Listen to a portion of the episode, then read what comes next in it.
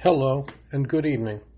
Welcome to another episode of Between the Presets, a podcast by me, Rudy Stettner, that comes out every Monday evening. Here is the place where anything that can be said in polite company is fair game for discussion, even if it occasionally offends. Let's roll. Good evening.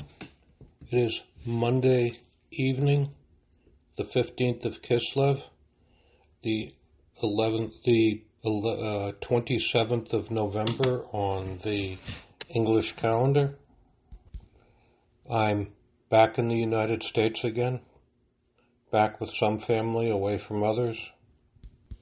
I hope everybody had a nice Thanksgiving. I think that's one of the nicest American holidays. The idea of having a holiday devoted to thanking the Almighty is something that deserves to be spoken highly of. It's a concept that should unite humanity. One thing that has been in the news that I have found greatly troubling, and there's no shortage of troubling news these days, is a proposed boycott of Israeli food, signed by, I understand, nine hundred sh- chefs all across America, um, many of whom have, in my opinion, undeserved fame. Now, what is the heinous crime that they're that they're going after? They're calling for a boycott of Israeli food for the crime of cultural appropriation. Now, why is this? Because they're claiming that Israelis, a nationality that according to them perhaps shouldn't exist, have appropriated the cuisine of uh, Palestinians and other nationalities across the Middle East. I remember when I was a kid, we ate pita. This was back in the, I remember eating this as early as the mid nineteen sixties. And we knew pita as Syrian bread. There was a population of uh, Syrians living in Boston, who were probably other cities too, who were predominantly Christian. Later on, I came to know Syrian bread as pita, which is actually an Aramaic word. The same, I see the same bread on Atlantic Avenue, and thankfully there is a cousin of pita. Uh, pita is generally round, tends to be hollow. You can stuff it with uh, salad or whatever you choose. There's also a kind of bread called laffa. Now, laffa is a fairly large sheet. It almost, it's square instead of being round. And sometimes people either roll it up like uh, a giant uh, cigar or doobie or whatever it is, and uh, stuff it up with uh, whatever contents they choose. Or they tear off pieces of it and dip it in uh, hummus or in tahina, which I am sure have different names as uh, as one crosses national borders. The first time I ever had um, Turkish coffee, it was actually referred to as Greek coffee, and uh, I'm sure there are other ways of referring to it. It is consumed in Greece, in Turkey. Uh, I've had it in um, what was Yugoslavia when I was there, but is would now be called Croatia today. Foods cross national borders. I think one of the most delightful, I guess, food fads, which is really with us to stay, thankfully, is that of Greek yogurt. Um, the most famous brand of Greek yogurt, is which really became a national craze, is Chobani yogurt. Uh, now, this Greek yogurt was brought to us by Hamdi Ulukaya, who was a Turk of Kurdish ancestry, and uh, apparently Kurds like uh, Greek yogurt. It, it crossed the border. Nobody asked him uh, for a Greek passport before he uh, made his uh, yogurt. And uh, I think we're all the better for it.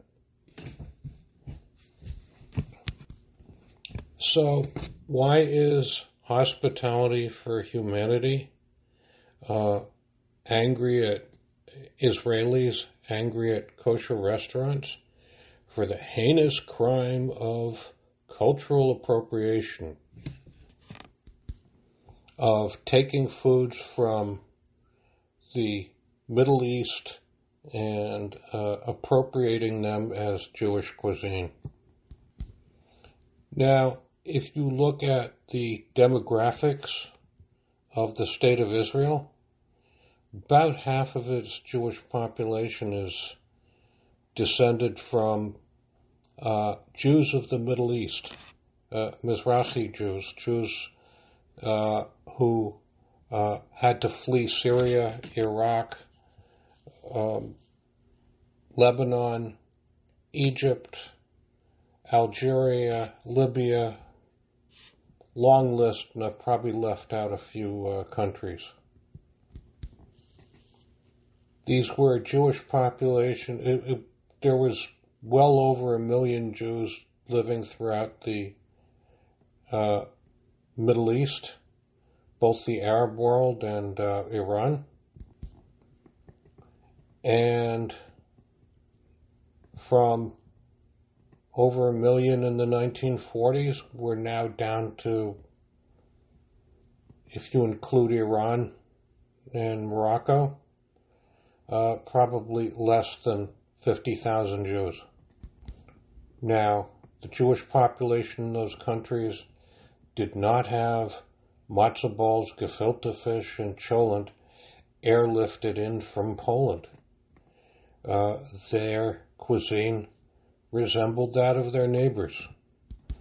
Human nature being what it is, if families live next door to each other and somebody smells something good cooking, they will ask the neighbor, "Wow, that smells good. How did you make that?"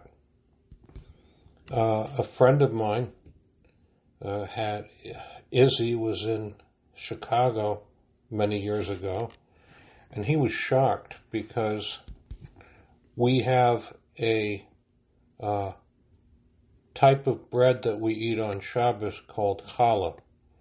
It's a braided loaf. You make uh, three, you get uh, three uh, lengths of dough, and you braid it, just like braiding a girl's hair. Um, I like it best if it's uh, painted with egg. You know, people get to make it nice and shiny, and it has the uh, additional effect of keeping the moisture in.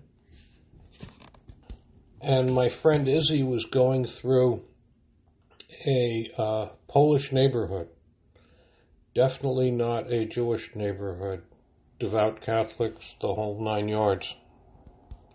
And he saw a Polish bakery with challah in the window.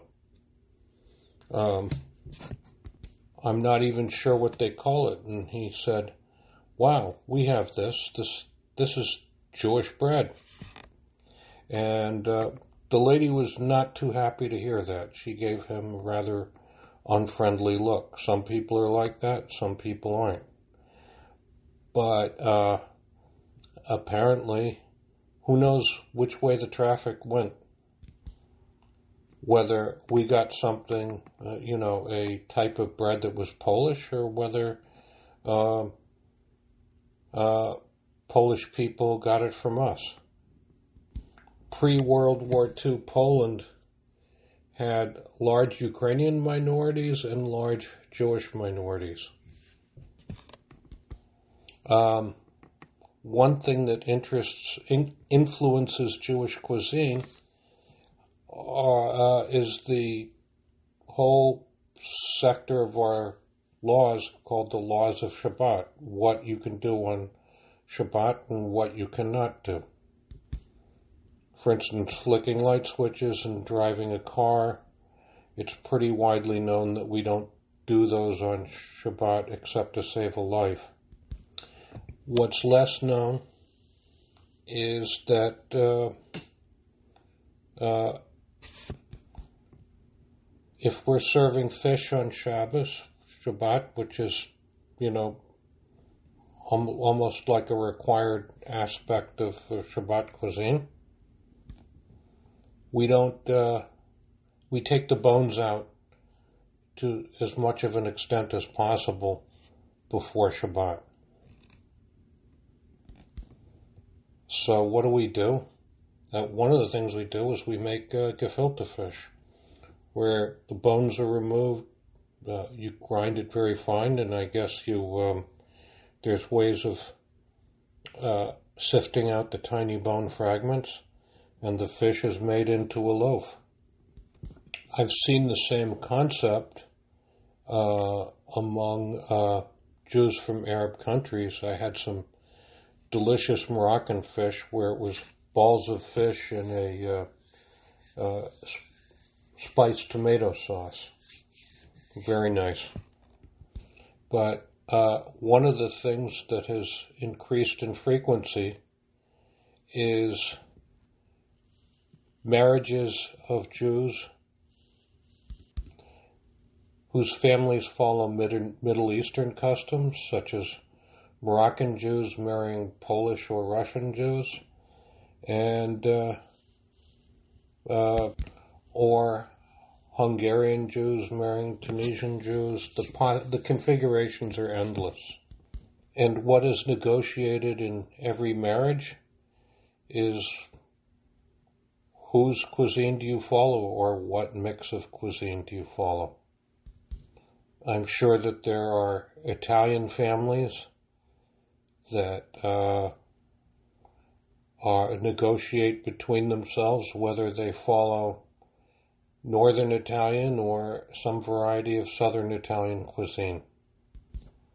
And that is how recipes travel. That is how styles of cooking travel. And it's a beautiful thing.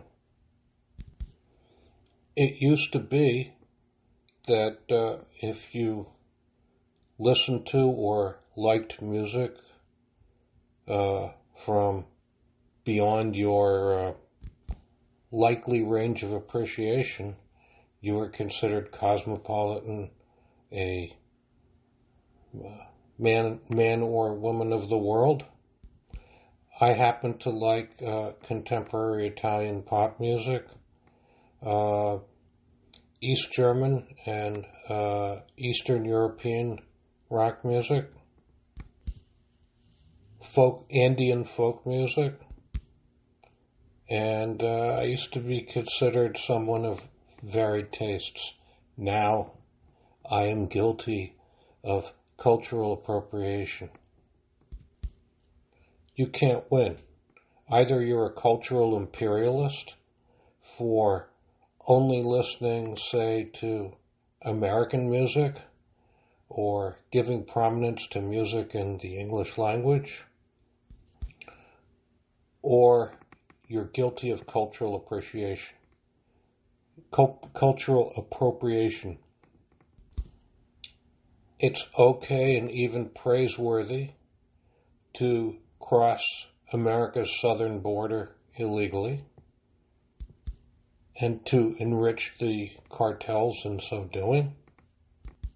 But heaven forbid you should uh, listen to Italian pop music, um, eat pita bread, unless, of course, perhaps you stand on the table and give a long speech about how uh, we owe thanks to the Palestinians, a nationality that didn't exist before the nineteen sixties, unless we give thanks to them.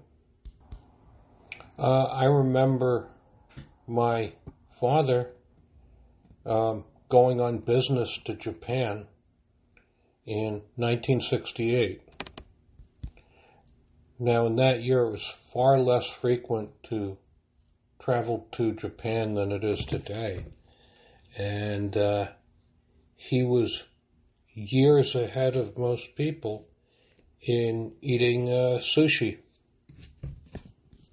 In nineteen sixty-eight, I had never heard of sushi. Today, you can buy it not just in Japanese restaurants, you can buy it in Stop and Shop, you can buy it in a major supermarket. People people uh, get sushi making kits and make make make sushi at home. Now, let's look at language.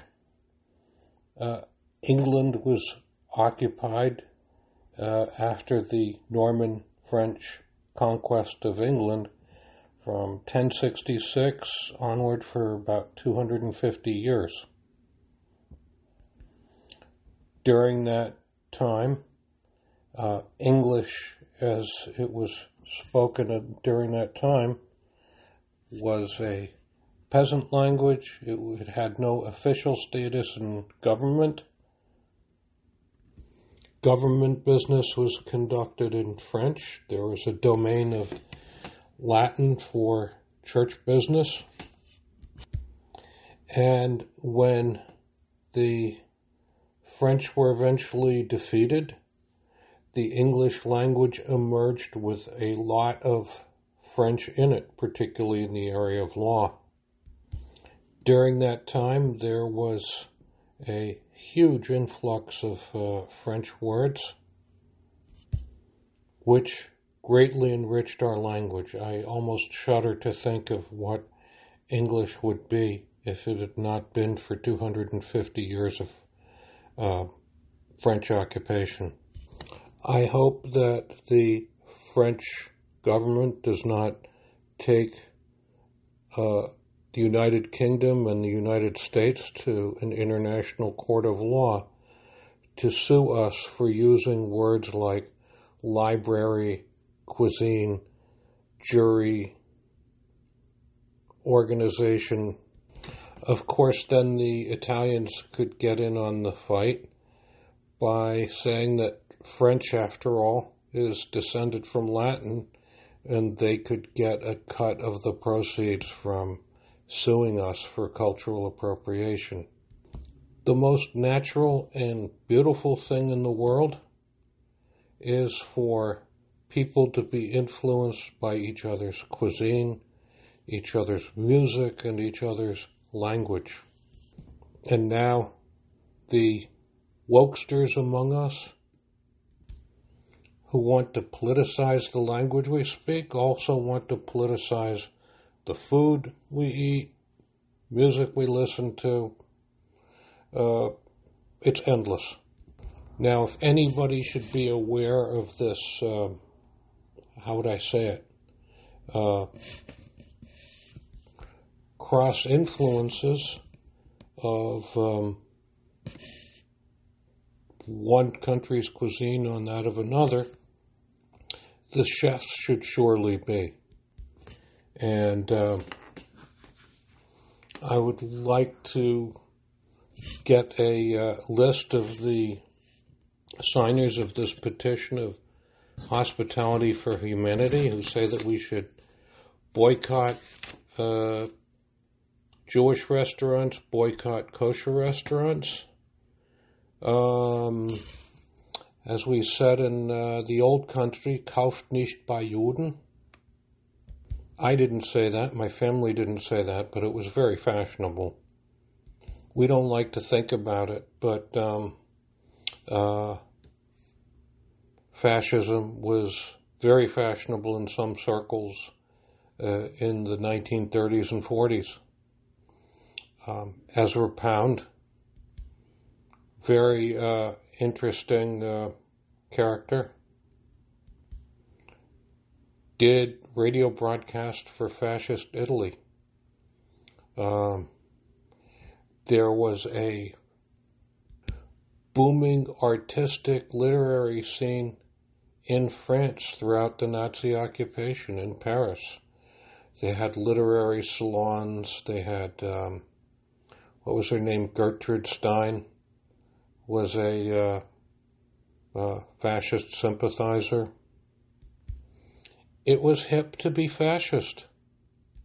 So if Hospitality for Humanity wants to institute uh, an anti-Jewish boycott, they they have a, uh, I guess, cachet of fashionability that is uh, protecting them. And uh, far too many people are asleep through it all and uh, don't care. So uh, I want to speak speak out loudly in favor of um, cultural appropriation, pride in one's culture, whatever you want to do. And the best thing I like is language borrowing. Learning somebody else's language, Arabic, Hebrew, uh, German, French. The list goes on.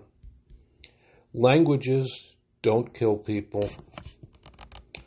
Food doesn't kill people. Borrowing food, uh, styles of preparation doesn't kill people. So, of course, the my, the only exception might be uh, eating food prepared by somebody who signed this Hospitality for Humanity um, petition. I would not trust one of those chefs to prepare my food. So on that paranoid thought, uh, I wish you all a blessed week. Let's all try to um, learn from each other, love and respect each other, and as a fallback, tolerate each other. Thank you to the Turkish Kurd who brought us Greek yogurt. I thank my Dominican neighbors who brought me bachata music. And I thank you, the Japanese, who brought us sushi. I plead guilty to uh, cultural appropriation. Maybe I'll get an indictment in the mail. Y'all have a blessed week. This wraps up another weekly episode of Between the Presets. I thank you all for the pleasure of sharing with me my weekly muse. Whatever platform you access, hitting like, subscribe, or leaving a comment is much appreciated. My email address is the winter riders at gmail dot com. the winter riders at gmail dot com. Until next week, adio, which in some African languages means born on Monday or be righteous, and closely resembles adios in Spanish.